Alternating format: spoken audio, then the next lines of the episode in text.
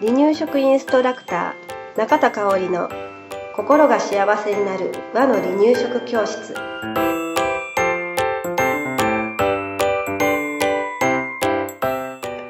第54回です。番組アシスタントの山本智子です。よろしくお願いします。はい今日もよろしくお願いします、えー今日はね実はね、えー2016年7月1日から始めたこの、うん離乳食インストラクター中田香織の心が幸せになる和の離乳食教室、うん。ポッドキャスト1年目になりました。あおめでとうございますはい。丸1年になりました。おめでとうございます。はい。これからもよろしくお願いしまはいよろす。しくお願いします。はい。今日はね、うんまあ、1年目とは全然関係ない話なんですけれど、うん。お魚料理ってうん、ちょっと敬遠する、うん。お肉より使いにくいかなっていう感じが、私はす、うんしてたんです。ありますね。ありますよねで、大人の料理でもきっとそうなので、うん。はい離乳食にも使いにくいのかもしれないなっうん。て思ってます。あはい。うん、うんいかがでしょうか？そうですね。うん。骨もあるし、うん。ちょっと処理が大変なの、あれかな。うんうんそうだようんね。でも使わなきゃっていうのもあるしうん。そうそう、うんなんか使いたいよね。ううん。そう。で、例えば離乳食にね、よく使われるお魚といえば、うん。何が思い出される？手軽に使えるあ、ことができる。あ、前、びっくりした。しらすあ、そうそうそう、しらす。前は、うんしらすを知らなくて、あ知ら思いつかなくて。あ、思いつかなくて。うん、そっかそそっか。う。パうんウル先生の話を聞いてびっくりした。うん、そうそうそうう。んしらすね、あの、手軽にうん。使えます。うんまあ、しらすはね、一回、塩抜きをしなきゃいけないんですけどね、塩がすごく多いので、沸騰したお湯の中に入れて湯がいて塩分を取り除くっていう処理が必要なんだけれど、他のお魚に比べたら、ー使いやすいかなとはい思います。はい。で、だからといってしらすばっかりね、うん。っていうわけにも。いかない。うんっていうか、もっとね、バリエーションをつけたいうん。なっていう気持ちはきっとあると思うんですね。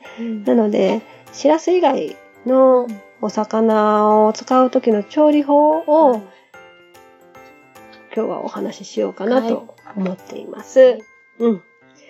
えー、離乳食のうん。お魚調理法ということで、はい。まずはね、まあ、当たり前っちゃ当たり前なんですが、骨をしっかりと取り除いてあげましょはい。う。うん。大人やったら、ね、骨があるお魚がお皿にあったとしても、うん自分で取り除くことができるんですけれど、はいえー赤ちゃんは取り除くことができませんので、はい。赤ちゃんが口の中に入れる前に、うんお魚の骨を取ってあげましょう。はい。えーお魚の骨ってね、あの、取ったつもりでも取れてない時ってあ、あります、あります。ありますよね。うん。なので、調理前にまずうん。うん。骨を取りましょはい。う。うん。骨を取る3ステップがあるんですよ。はい。調理前に骨を取る。うん。で、調理中、うんえー器に出来上がったものを入れるときに骨を確認しましょう。はい。そして3個目ですね。えー食べる前に骨をうん。再度確う認んしましょうはいということで、はい。うん、あの、骨飲み込んで喉にね、うん。引っかかったらとってもかわいそうなので、これ心がけてください。はい。で、よく言われるのが、うん黒いものの中に入れると白い骨が目立って、うん、うん。わかりやすいっうん。ていうので、うんえー骨を取るときに、例えば、黒いまな板ってあんまりないんだけれど、うん黒いまな板とか黒い器に一旦入れてみて、で、ほぐしてほぐしてみるっていうのもうん一つかな。白身魚はちょっとわかりにくいんだけれど、うんうんうん、例えば鮭、まあ、し鮭も白身なんだけど、うん赤い身のお魚とかうん。だとわかりやすいかなと思います。はい。はい。ではもう一つですね、はい。骨を取る以外に皮を取りましょう。はい。うん。大人これ食べられるものなんですけれど、赤ちゃんは食べづらかったり、えーね、喉に引っかかったりすることがあるので、皮も取り除いてあげましょう。はいはい。はい、次ですね。えー臭み取りをね、してあげる必要もあります。はい臭みが気になるお魚って中にありますよね。はい。うん。それはね、さっとお湯に、お湯をかけるだけでも臭みってちょっと消えますので、はい。はい、かけてあげましょう。うん。で、例えばね、1歳過ぎてからだったら、少量の塩は使ってもいいかなと思いますので、はい。えーほんのちょっと手に、手を湿らせて、はいでほんの少しのお塩を手につけます。で、はい。手をこすり合わせて、で、余分な塩はもうパンパンパンって、パンパンパンって手を叩いてはい。払いましょう。うん。その、えー手についたお塩だけでいいので、えーお魚を手で包み込んで、うん。お塩つけて、うん。で、キッチンペーパーで包むだけでも臭みが取れます。で、ほのかな塩味がするので、うんもう味付けせずにそれだけで美味しく食べられます。これね、大人もね、うん、そのままでも食べられるぐらい、うんなんか不思議と美味しくなるんですよね。これ料理教室の先生に教えてもらったんですけどね。うん、やってみてください。あとはね、食べるときに血合いを避けましょう。はい。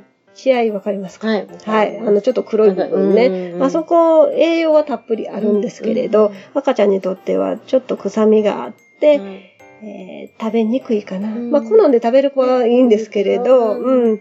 あのーそこが、うちの子なんかは苦手かな。あそこを食べて、食べれなくなっちゃった。あ、そっか。うん。何も思わずに出うんうんして、うん食べ何て。か何かを出したときうん、に、ブリちょっときついね。自分は食べれる好きやから、うんうん何もまず出したら、うん。そこ食べても、おえって気持ちになっあーそこからちょっと苦手になっちゃって、た。なったことがあります。うああ、そう。ん。ね。っていうきっかけにもなっちゃったりする。うーん、そうそうそう。うんあの、まあ、ある程度の年齢になったらね、うんあの、ここも美味しいんだよっていうことを伝えていくこともね、大事なんだけれど、うんまあ、あえてうん離乳食期にはうん使わなくてもいいかなって考えてます。はいあとはね、えー、さっき一番最初に骨のことをお話ししたんだけれど、うん例えば骨が多すぎるお魚ってうんうん。ありますよね。ありますね。取り除くのが難しい。うん。もうね、小魚なんか特にそうかな。ワカサギとか、うんうんうなぎなんかね、えー小さい骨が多くて取り除きにくい魚は、まあ、あえて使わなくていいかな。うん。お母さんめっちゃ頑張ってね、取り除けるんやったらね、うもうどうぞどうぞっていう感じなんですけれど、うんうん。まあ、あえて離乳食期に使わなくても、将来、もうちょっと大きくなってからうん食べても大丈夫なのかなっていうふうに感じますね。うん。で、魚はね、よく言いますよね。あの、良質なタンパク源であるとか、うん DHA とか EPA とかね、いろいろ栄養素が含まれててすごいんだよっていうことは、あの、よく言われるので、まあ、無理のない程度に離乳食に魚料理を取り入れてみたらどうかなと思います。はい。はい。皆さんもやってください。はい。はい。今日もありがとうございまはいし。た。ありがとうございました。離乳食インストラクター協会では、離乳食の基本と和の離乳食の美味しさを学べる離乳食インストラクター協会2級1級講座を東京、名古屋、兵庫を中心に行っております。2017年2月から2級通信講座が始まります。ご興味のある方は離乳食インストラクター協会2級通信講座で検索してくださいね。